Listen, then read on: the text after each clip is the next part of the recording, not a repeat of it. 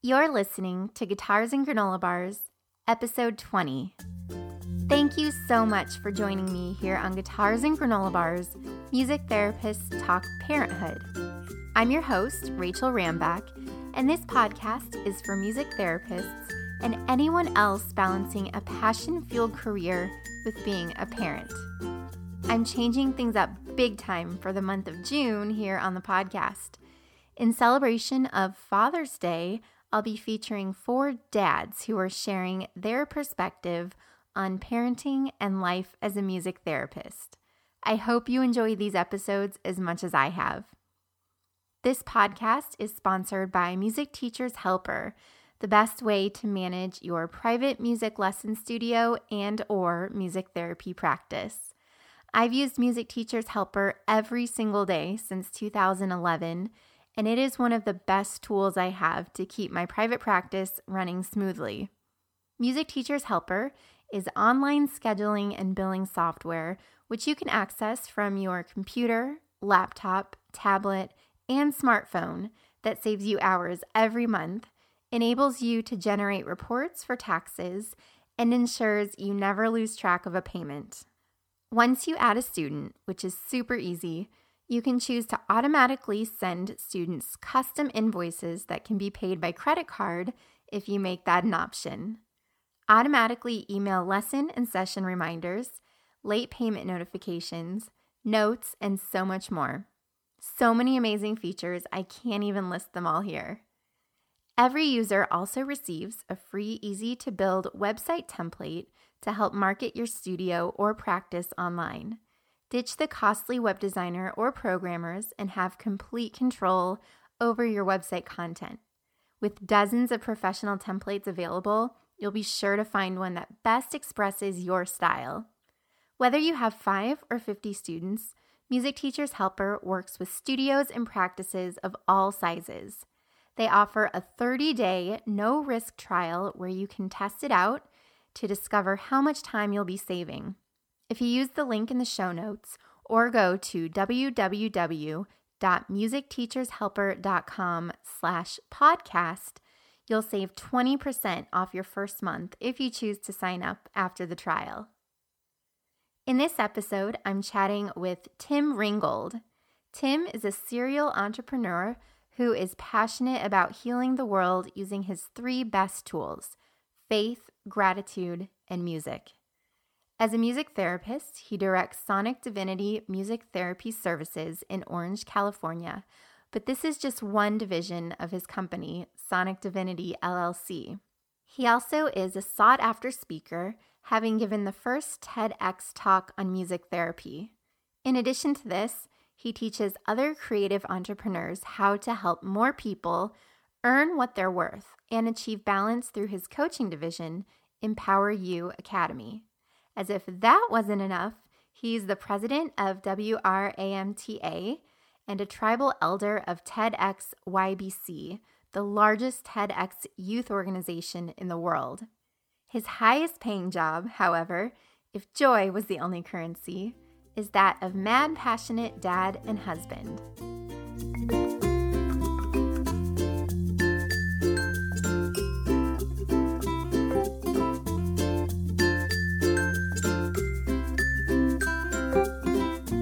Welcome to the podcast, Tim. Thank you so much for being with me today. Thanks for having me. Yeah. So just to get us started, why don't you give a little bit of background about yourself and your career path to music therapy? Woo! Boy, that's a windy road. So I started on stage when I was 4. That's the first thing to say. And music's been my passion my whole life. My parents thought it was a phase. You know, there were interventions along the way. I came out as a musician at 22. I devastated my family. Honestly, like they shook their head. I was raised in a really, in an upper middle class area in Connecticut where you're more like bred than raised. Mm-hmm. And so they don't really breed musicians in Fairfield County, Connecticut. So it was honestly, it was like a big shock to my family. Like, he's really going after this as a career. Oh my God, what did we do wrong? And it was rough. And I think I started out as a recording artist. I had, when I was in my early 20s, I had a really rough tragedy happen where my 5 best friends were murdered. And I had written a song for them that I used to sing to them at the saloon in my hometown, tear in your beer, open mic night moment, week after week. And when they died, I played their song at their funeral and at each of their funerals, and it healed our community, but it was really rough on me. But then the last night I went to a concert and there was a guy named Steve Morse playing guitar. And for the first 2 hours since they had died, I was at peace to listening to his music. And I finally understood what everyone in my town had been telling me my music had been doing for them. Wow. And that really completed that circle. Like, oh, I get it now. Now I get it. Yeah. That's what the music did. Wow. All right, I'm in. So in that moment, I just pledged my life as a musician because I wanted to ultimately bring peace to a million people through music. That was my original vision. And the music business is pretty rough, and I was in the music business and I was excited about it and I was passionate about it and had wonderful, things happen and crazy stories for another time. But, after pursuing it, getting pretty close to a major label deal with my band and going to New York and going to LA and being managed by and having entertainment lawyers that represented like P. Diddy, JLo, Whitney Houston, this is the same guy that represented me. And so was really sitting there poised to break into the industry at a really big level, but I just noticed how miserable I was. And, it was the first time I noticed that external success doesn't equal internal happiness. And the lifestyle in the music business industry is rough. And it was just spiritually, bankrupt. And my wife and I were engaged at the time, and we had gotten this cute little book called The Hard Questions, 100 questions every couple should ask before tying the knot. Okay. So, we sat down in the living room with this cute little book, and you get to the section on career and it says, what do you see yourself doing 5 years, 10 years, 20 years down the line? And my wife has her MBA and she is a corporate guru rock star. And she loves that world. She excels in it. She's been with Verizon Wireless now for 20 years. And that gives you a sense that, this is her element, right? So she saw bar graphs and pie charts and spreadsheets. She started just speaking this language. And I was like, whoa. And then when it came to me looking into the future, what do I see in the music industry? I just saw a black hole. And this is right around the time that Napster was completely disrupting the recording industry in terms of how people make money. Mm-hmm. How record labels make money. And then right around, it was also the same time as 9/11, and the concert industry was severely disrupted as a result of the events of 9/11. And so platinum selling bands were canceling shed and arena tours because they couldn't sell tickets because everyone was afraid to go to public venues. And so bands were afraid to fly. I mean, these were real things that happened at the time. And that disruption on both the record sales side and the live event sales side completely turned the record industry upside down in the early 2000s. And that's exactly where I was. I was on the springboard about to jump into the pool and started getting passed by label after label because no one could see a slam dunk. And in the year that we were being shopped, there were 18 platinum artists that got dropped that year. Platinum artists got dropped that year because the industry didn't know how to make a buck anymore. And so here's this spiritually bankrupt industry that doesn't know how to monetize itself anymore. And I'm finding myself just for every dollar I invest in my band, I make 50 cents back year over year. I'm just pouring money into this. I just shook my head that night sitting on the couch. And my wife could tell, my shoulders just slumped. And she said, if you want to go back to school, we can afford it. And what she was really saying was, I don't want to be married to a miserable guy the rest of my life. And that's okay. She joked later on that was her real, modus operandi. But that night I went on the website. I lived near Arizona State University. I lived about 10 minutes away. And she's like, why don't you go back and get a music degree? And I was like, ugh. because at the time, the only thing a music degree to me was a performance degree, and I didn't want to sing opera, and I didn't want to do music theater or lessons. And for me, I never considered myself a music teacher. It just never looked like the right shape on the pegboard for me. And my dad made jokes about it when I had first considered it, because I could have gone to college on scholarship for music way back when I was in high school. And it was kind of like beneath him if I was to be a music teacher. And so I just was like, okay, I'll go look. Fine. So that night I scrolled through ASU's index of majors from A to Z. And I never got to Z, because when I hit M and I went through music education and then music performance and then music theory and then music therapy, and I froze, because I used to work in physical therapy. That was my Clark Kent day job, and I loved it, but it was just tissue. It didn't touch the soul like music does. And I used to write papers in college called Music versus Medicine, because I didn't want to have to choose. I thought I was like at a fork in the road. So I click on the link, Rachel, and it was a one-page description. The first paragraph was the type of work a music therapist does. The second paragraph was the type of person a music therapist is. And quite truthfully, the first paragraph read like my dream job. And the second paragraph read like an autobiography. And so in that moment, I filled out my FAFSA and my online application. And immediately, changed the course of my life right in that moment, because I finally realized I could get a degree in being myself. Wow. So yeah, it was a pretty neat moment. So I went back to school, and now I'm in my 30s. I've been a rocker for, over a decade.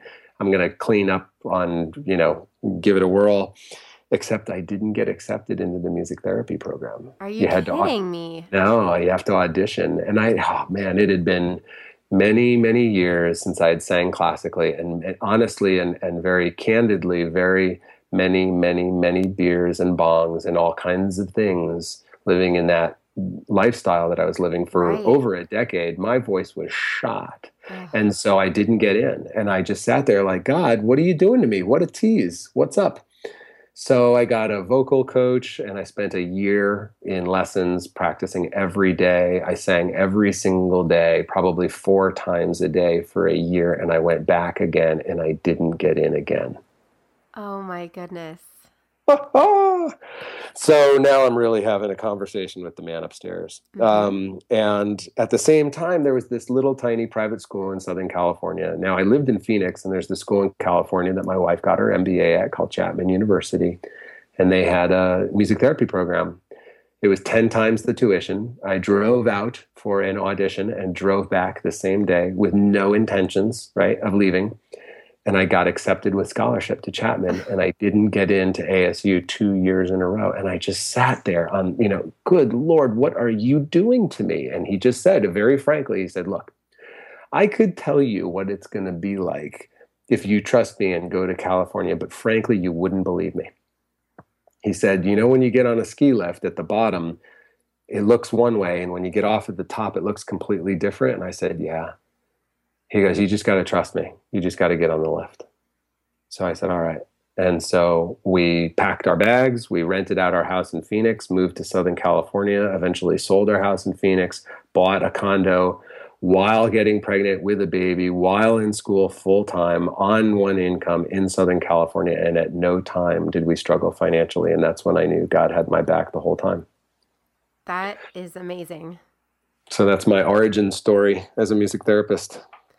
Wow. And for as long as I've known you and as much as I've read of what you've written, I did not know that story. So thank you so much for sharing that. You're welcome. Wow. So you said that your wife became pregnant while you were in school, mm-hmm. and while she was basically bringing in all of the income for your family. Mm-hmm. How scary was that? Just out of curiosity. Nervous laughter here. Uh-huh. Insert nervous laughter here. It was overwhelming. we had no intentions of starting our family while I was in school. And what happened was it was spring of my first year. Now I had to go back for 4 years full time, just the way that the degree worked out and what could transfer and what couldn't from other schools. I was really starting over from scratch full time. Okay. So the second semester of my first year, now I'm like 32 at this point too. So just so everybody knows, we're not spring chickens at this point. We're in our early 30s going back to school full time. Kids are almost half my age at this point, and by the time I graduate, they're officially half my age. And that first semester, my wife's name's Angelique, and Angelique went to a birthday party spring of our first year there. And she came back from the party. I was like, "Hey, how's the party?" And she said, "Well, I was the only woman there who wasn't either a mom pregnant with their first or a mom and pregnant with their second." Wow. And being the, emotionally sensitive therapist to be, I said, "How did that make you feel?" And she said, "Left out." Now, I don't know how many guys are actually listening to this, but you never want to get in front of the biological train when it starts rolling. No, you sure don't. We all joke about my biological clock is ticking and the alarm's going. Like, that alarm went off that day for her. That was it. It was just, that was it. And it was just like, I just looked at her and I said right in that moment, "Well, if you want to start a family while we're in school, we'll make it work." And I didn't know what I was saying. I didn't know what I was getting myself into. Right, and you can never know. And then the terror, quickly ensued after. That summer we, sold our house in Phoenix, bought a condo out here over the summer so that we could prep for, having a baby. And our family's like, "Why are you buying a 3-bedroom? What's the 3rd bedroom for?" And we're like, "For the baby." And sure enough, as we go back in time and we look at the way it all worked out, we were like upgrading the house when we got the keys. Before moving in, we had like 3 weeks to, do what you want to do to the place. Mm-hmm. She tells me to stop sanding the mantle because I'm ovulating. Oh no. Yeah. I mean, it was like, we've got a mission here. Right. And sure enough, it turns out as we go back in time and like trace the days and the dates, like sure enough, that was the deal maker. Yep. So fast forward now, second year, Allie, God bless her, God bless God, decides the whole timing of it is that she's breech and she's low birth volume or water volume, amniotic fluid volume, so she's going to be a C-section, and it's the Tuesday of my spring break. So we had Allie Tuesday morning of spring break, mm-hmm. and thank God, because that week, obviously, Ange is recovering from C-section, so she's in the hospital, Allie's in the hospital, I'm in the hospital, nobody's sleeping, Allie's days are inverted, and she's not into latching at all, so we are trying to figure out, Ange isn't ready to obviously pump yet because she's just had the baby, so that, trying to get anything, there's nothing, so we're like trying to do the little formula through a little dropper into mm-hmm. Allie's mouth, which is me all day, all night, all round the clock. And I got back to school on Monday completely sleep deprived. I do not remember a single thing from the rest of the semester past my master class Monday afternoon, because my teacher was talking about he had gotten a 37-page book about guitar nails because he was a classical guitarist, and he was so excited about this book. And I couldn't believe someone could get so excited about a book about guitar nails that I actually fell out of my chair in the auditorium and was laughing on the floor because I was so punchy from being sleep deprived. Oh yeah. I don't remember anything else except going to the chiropractor during finals week and not saying a thing to him. And I had Allie in tow in her little car seat. And for me to not say anything to anybody when I see them, that's a rare, that's notable. Yes. Anybody who's listening to this who knows me is laughing knowingly right now. And those are the only two memories I have from the rest of that semester. Oh yeah. My gosh. Okay. Yeah. Now I do chalk this up to a thing I call biological amnesia. Mm-hmm. And biological amnesia is the phenomenon, now you'll recognize this, where after a while, you don't remember any of the gory details of any particular chunk of time. And suddenly it seems like maybe a year or two later, hey, why don't we have another? Well, that's why women get pregnant again and decide that they can go through childbirth. Oh, I'll do it again. Sure. Yeah. You know, I think it's like it's in our DNA to forget. We forget that on purpose so that we'll have more than one kid so that our species will survive. So I've coined the phrase biological amnesia. I like that. I like that a lot. You know, so It's like Michael Gerber in The E-Myth talking about the entrepreneurial hemorrhage, which was what launches most people into their own business. Mm-hmm. While I feel like biological amnesia is what launches most of us into child number 2, 3, or however many you go. Yep, that sounds about right. Wow. So you continued going to school full time after Allie was born. Yep. And how did your wife deal with that? How did she continue working full time?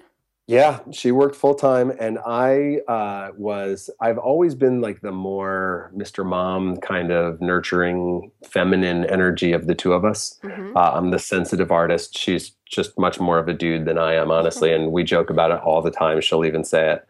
And so she took her extended leave, and which kind of coincided with summer break. So by the time she was ready to go back to work, we were all the way to the fall. And then, we just, you know, like scheduled classes so that I could be home certain days. She could work from home certain days. And we just juggled, you know, but we always kept like from day one that, you know, my work or school would revolve around the family. And not the other way around. Mm-hmm. And so what that turned into was a mantra called family first, which I have recited and practiced and enforced since Allie was born. And, you know, when assignments were due and they weren't going to be done on time by me because of family, I would just be proactive in communicating with my professors, you know, can't be there or can't finish that in time. Here's what I can do. I'm going to make a counter offer. And I was always proactive with everybody. And it was a wonderful gift I learned from a seminar I took, which was just the moment you know you're going to blow a deadline, you initiate conversation about changing the deadline with whoever it's involved with. You don't wait till the deadline comes and goes. There's always that moment. You just know, oh man, I'm not going to make this. The moment you know you're going to be late, you initiate the communication with whoever it is, and they 9 times out of 10, they're amazed and they are grateful because nobody does that. So I started doing that as a practice, just if, you know, and I would tell teachers, you know, that, hey, here's what's going on and what are they going to do? You know, that, hey, you know, I would tell them straight up, my family comes first. And, but I'm willing to be in communication with you. So let's work this out and find the best next option. And when I got into my internship, it wasn't any different. And I negotiated with my internship supervisor, and she said, how did you get through college? And I said, exactly the way I'm being with you. I said, because in life, you know, there's no such thing as a bad idea. There's just a bad timeline.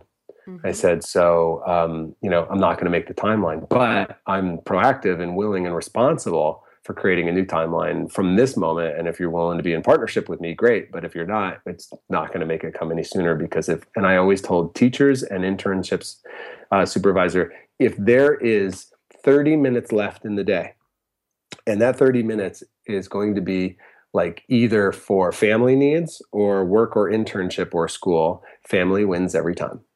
And so you should know that family will win every time. And there's nothing you can say or do to change that. And that's just how it will always be for me until otherwise noted. And they just, you know, I always tell people it's up to me to establish my boundaries and my priorities with others and then manage them. It's not anyone else's job to ask me what my boundaries are. Like, hey, I don't want to step on your boundaries, so could you tell me what they are before I make requests of you? That said, no one ever. Yeah. So, you know, that was just how I worked that process. And then, you know, I opened the doors after my internship for my business, but my business again continued to revolve around Allie. And once she was at a certain point, we put her into an in-home daycare part-time. And then after she was a little bit older, she went into in-home daycare full time. And then before you know it, I opened the doors as a music therapist. We're pregnant with baby number 2. And I'm not even in business for 6 months when Bella is born. And Bella was born with, as many people know, a rare fatal skin disease called epidermolysis bullosa, or EB, where her skin was not connected to her body, was undiagnosed in the womb. We had no idea.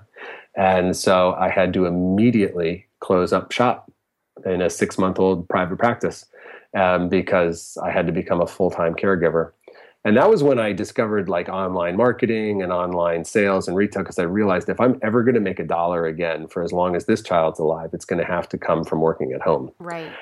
And I can't leave the house. And so that was kind of, you know, a blessing in a way, because it opened the door to all of the online economy, which I was really ignorant of at the time, I guess is lack of better phrase.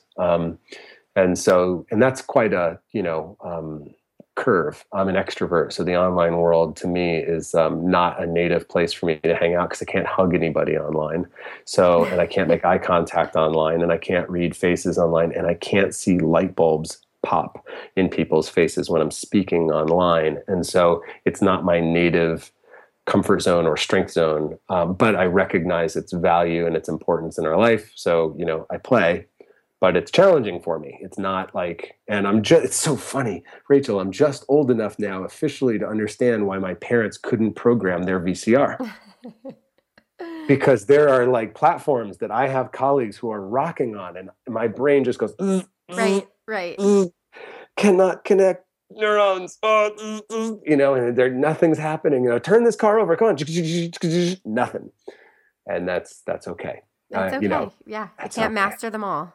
No. And so fast forward to today, now we have a third child, Julian, and now Julian's 3.5, and he's in preschool now. And with each baby, I just rolled back, closed up, got small again with my business so that I could be available for my kids. And the stronger and more independent they got, the more, I would open the doors to my business. But even saying that, I'm still only capping out at 20 to 30 hours a week of doing any kind of business work, because again, I want to be available for my kids. I rock the minivan. So, I'm getting ready the kids for school, making breakfast, walking Allie to school, taking Julian to preschool, taking them to their after school events, being around for them, helping them with their projects, whatever it may be. And I have other colleagues in, that are killing it financially and they don't have kids. And I secretly hope that they'll have them soon, so that I can catch up, and because I'm competitive, and that's just, I don't know if it's a character defect or a flaw or a strength, but I know from my dad that that the most important thing in life is your family. Because when my dad was dying in hospice, he said to me, he goes, I don't remember what my bonus was in 1982, but he was lying in his room listening to the family have dinner and play Scrabble one night, and I was giving him his meds that night. He goes, but listening to you guys tonight, I realized I raised a family that love each other. And he said, lying here, that's way more important. Wow, those are powerful words. Yeah, I missed a lot of wisdom from my dad. He was a lot older than me. He was in his 70s when I was in my early 20s. He had me when he was 44. And I was just a young punk in a heavy metal band. I missed a lot, but I caught that. And I was really grateful that I caught that, because for the rest of my life, his words have ringed in my ear. Because I think when you're literally lying on your deathbed, you probably have a unique perspective that you never had before, right? When you can con yourself into thinking that tomorrow's coming. And we always think about tomorrow. And, Allie's in Annie right now, and the song sums it up perfectly. It's like how you deal with today is the fantasy of tomorrow. And when you're in hospice, there's a very limited number of tomorrows. You've accepted that for yourself. And, when my dad said that, he had less than, 2 weeks. And so I figured those words were specific, like very, very special. And so I will continue to live my life family first for that reason. So have you found it hard to design a business and to grow a business in a way that works with that family first model? Yes and no. So yes, in that I have to constantly rein in my desire for my ego, my professional ego, to grow a really big, fat, successful, financially abundant business. Right. Because I'm not willing to trade the time to do that because of what I've already shared. So on that side, I constantly wrestle with that. And that's been just a never-ending nag for me. It's like, no, dude, stop working. And as a guy, you know, my dad's generation was tied to being the breadwinner, and the gender roles were very specific. And so it was very ingrained in me that you're the breadwinner, you're the man of the house, you're responsible. So now my wife and I, our generation's the real first generation that's openly switching these gender roles so freely. And but it still feels weird.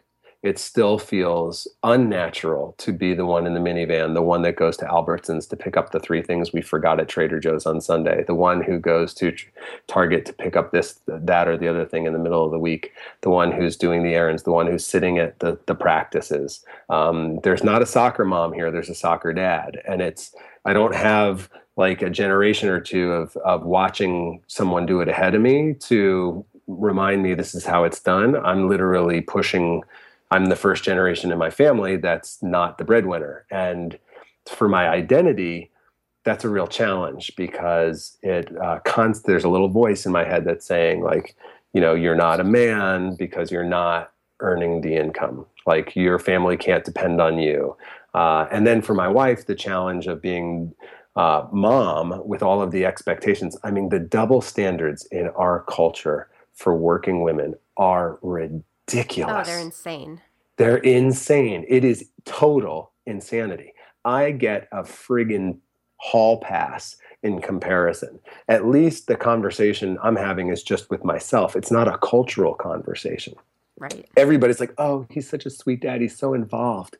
You know, like if a guy leaves his job early for a practice, people are like, oh, he's really committed to his family. If a woman leaves early to get to practice, people say, I wonder if she's committed to her career. Exactly. You know, it's crap. Yeah. And so my wife has to deal with, I feel like she has to deal with much more because she's carrying a full-time job and is still a very male patriarchal designed structure in the corporate structure in America.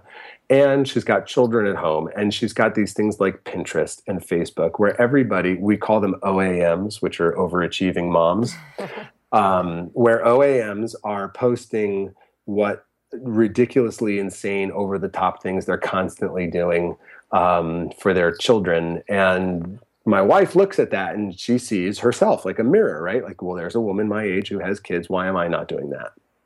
Mm-hmm. And so she struggles with that piece. So each one of us has our own unique challenge when inverting the traditional gender roles. And then just from a straight up business practice, I'm lucky because my wife is very successful in her financial side. And so that there's not as much financial pressure on me, even though we do live in Southern California. And if I told people on this call what our mortgage payment is, they'd probably faint because we just bought a house in Orange County last year, 4-bedroom home, 7,000 square feet of land. That ain't cheap, you know? So the overhead to live out here and just to have this lifestyle is unbelievable. Mm-hmm. So there is at the same time, constant pressure for finances. It's just never ending. I mean, I think about it every single day. Oh, how could you not? That sounds scary to me. Yes, it is scary. Yeah. No lie. Yeah. And especially to know that a lot of that pressure is on your wife's shoulders and, you know, to only be able to do so much about that. Yeah, that's essentially it is. And, you know, just the macho factor of like, yeah, I fixed the toilet and, I changed the diapers or, you know, like there's this, you know, it's unique, but, or not unique. I don't know. It's just, it's a guy like I didn't grow up thinking that's how it was going to go. I thought I was going to follow in my dad's footsteps. So in terms of being the breadwinner and being the guy who's, you know, responsible for the house, but it does, it's like, I'm not cut out for the corporate world anyway. I'm an entrepreneur by nature.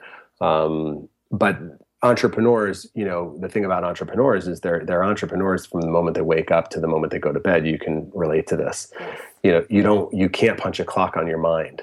And that's one of the really things that I've had to practice. Really, I've gotten really good since January for sure, maybe since like October of November.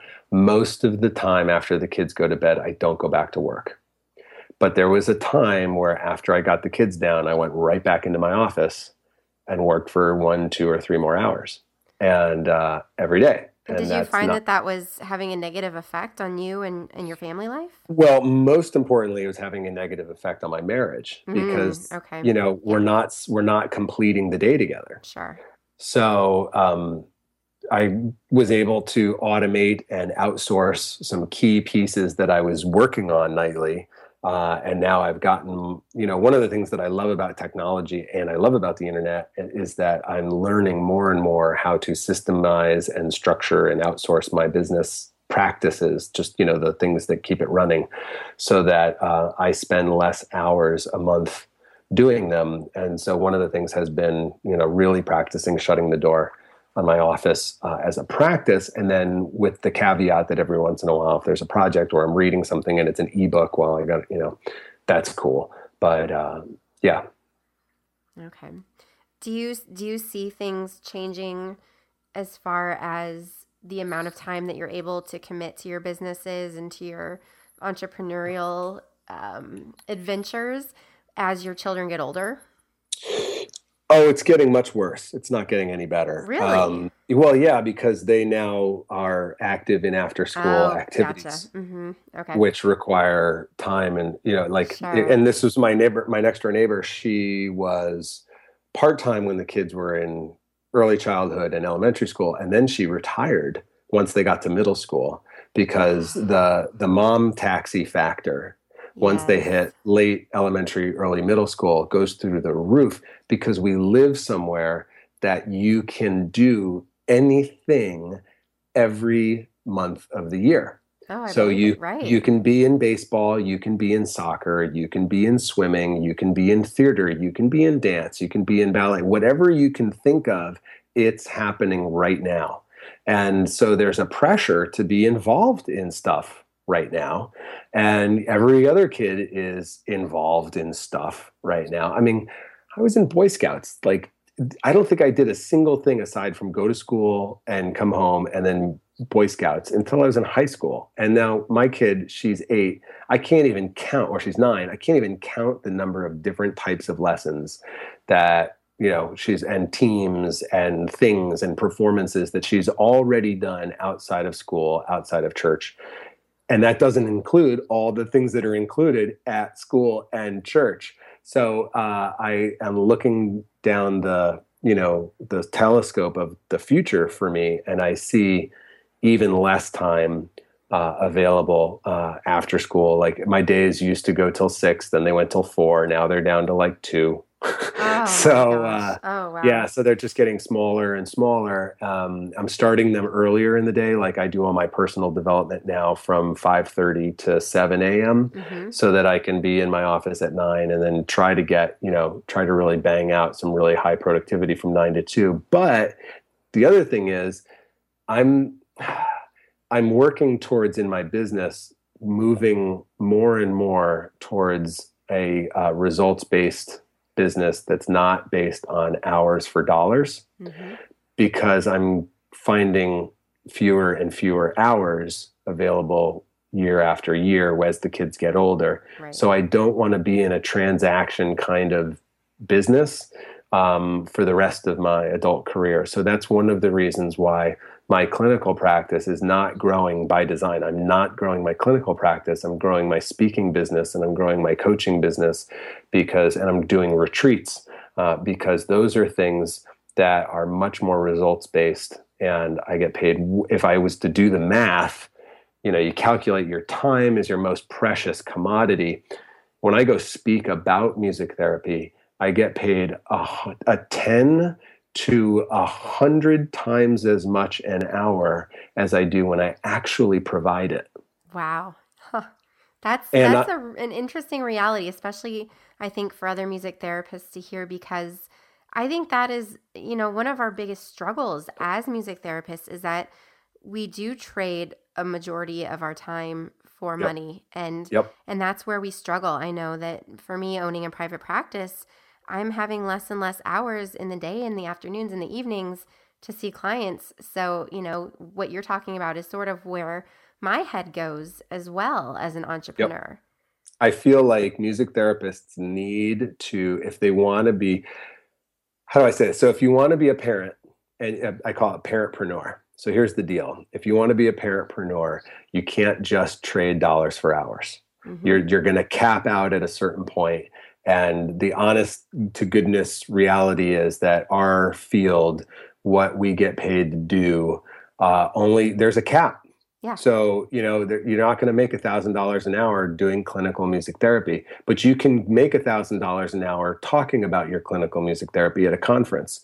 So if you want to grow your business, you need to find additional revenue streams that are not dollars for hours related. And this is one of the reasons why you and I have been in the Mutual Admiration Society for the last 5 years, because we have both been exploring and what I would say in your case, rocking this next stage of, you know, how to market yourself and make money, a genuine, legit music, or not music, but income stream, providing value in a way that's not linked to your time. Well, and I think you saying that. And I want to ask you, because I know that you work with music therapists to show them the possibilities and show them that this is something that they too can do.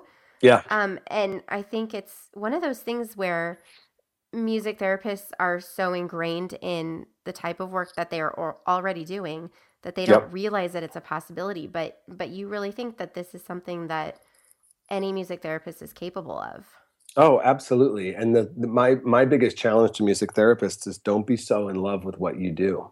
This is gonna sound a little rough, but I'm gonna bring it. Okay. Okay. The music therapists are so in love with the concept of music therapy, they sanctify it. I would have to agree with that. I think it's right on. It's like a sacred cow. Yes. And I, you know, didn't start in the music therapy space. I won't finish in the music therapy space. I'm in the music therapy space, but it's not the only space I hang out in. And what I notice about the community is that it sanctifies this one-to-one therapeutic connection. And I totally understand, I experience, I love that very thing. I do it myself.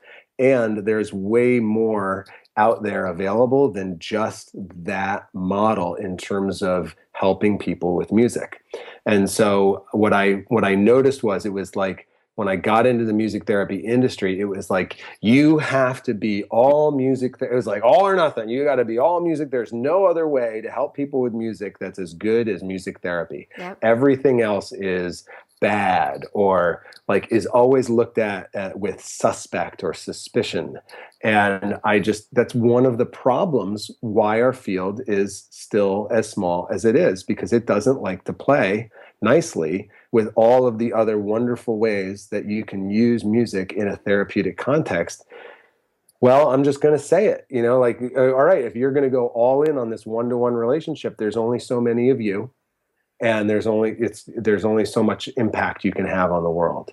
But what you're missing when you have those blinders on are all of the other ways you could impact people around the world with your music that you're not open to, because you're so in love with this sanctified field called music therapy and music therapists. Now, I'm saying all that, and I'm probably going to get hate mail for it. Oh my God, this is the president of the Western Region of the Music Therapists Association saying this? Yes, because what I'm saying is there's more available. You can still do clinical music therapy, and then you could go speak at a conference like I did last year in Washington, D.C. on a nursing panel at a nursing symposium where I had 200 nurses in the room from all over the country, and I was telling them how music therapy will assist the pain management protocol they are implementing with their patients. And then at the end, I have a, you know, nurse after nurse standing up asking me how they can find a music therapist in their area.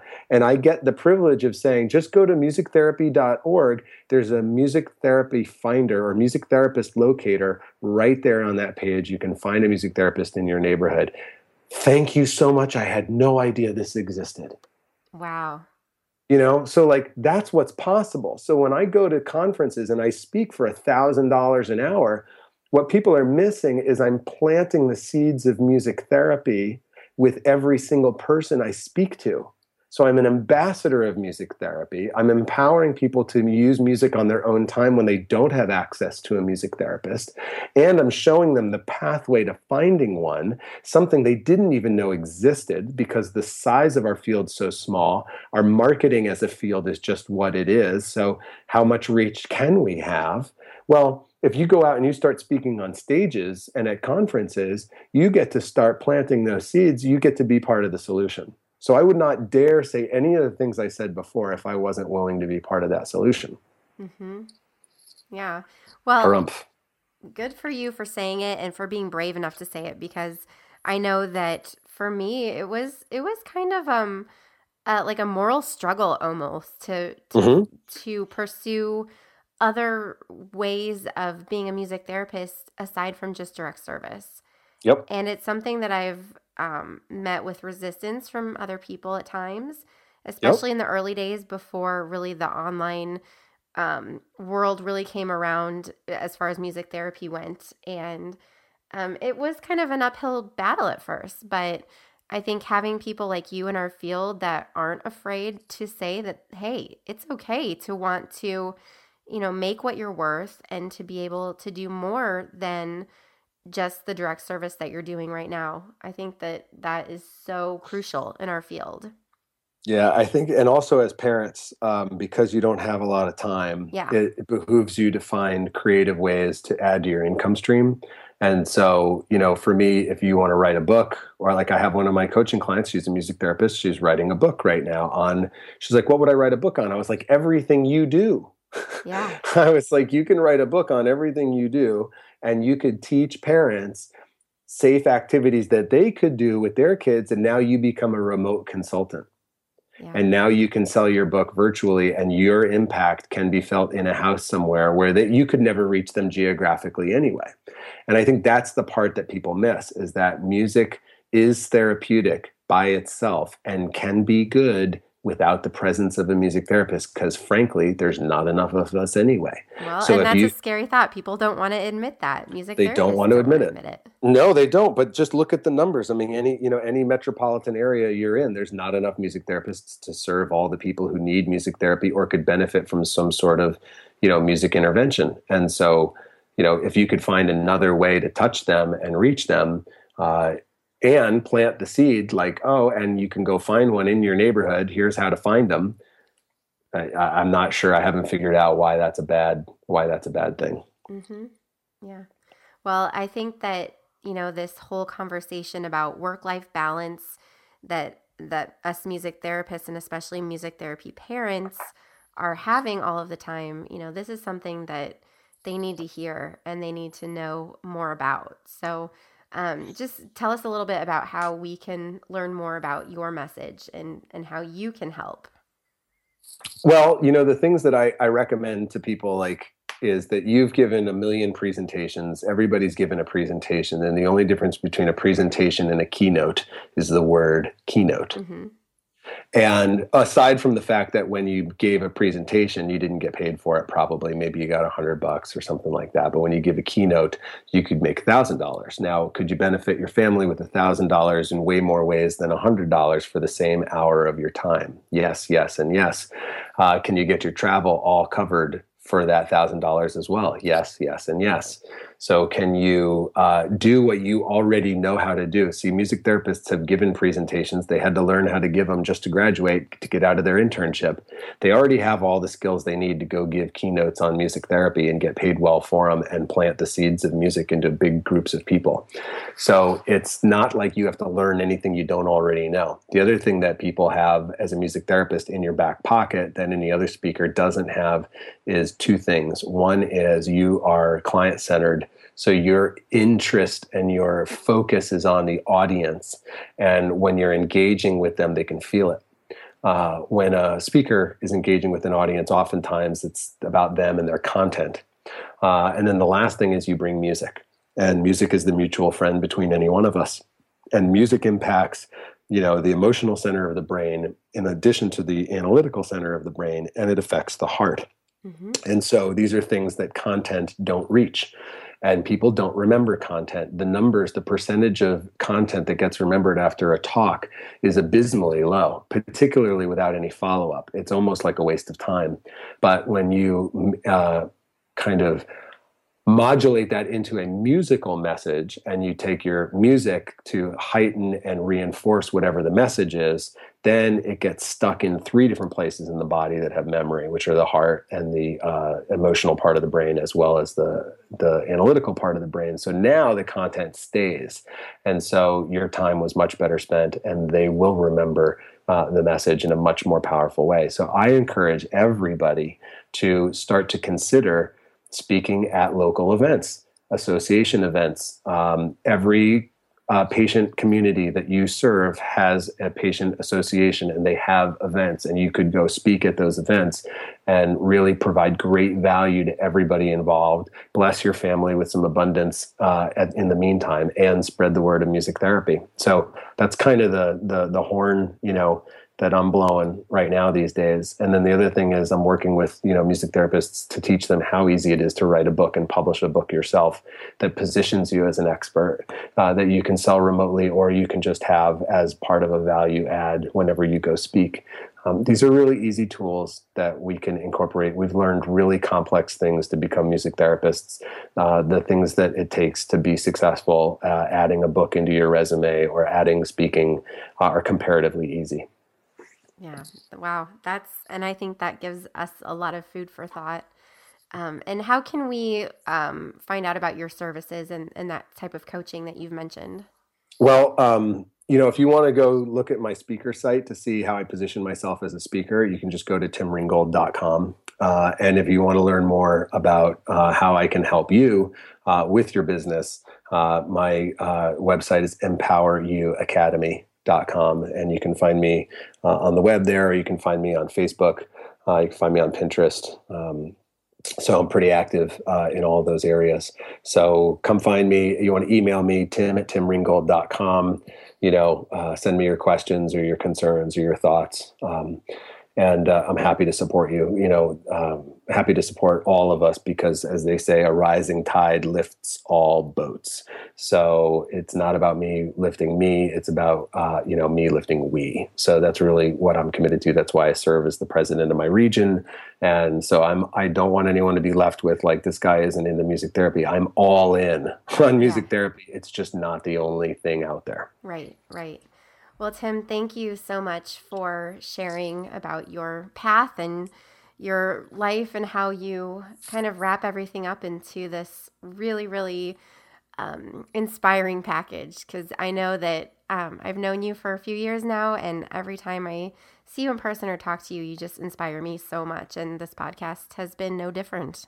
Oh, thanks, Rachel. I appreciate it. And like I said before, the feeling is mutual. Every time I'm seeing what you're up to online, I just wonder how many hours you sleep at night, because you look so unbelievably productive, and everything you touch is beautiful. The design, everything you do is just high quality. It's just total pro.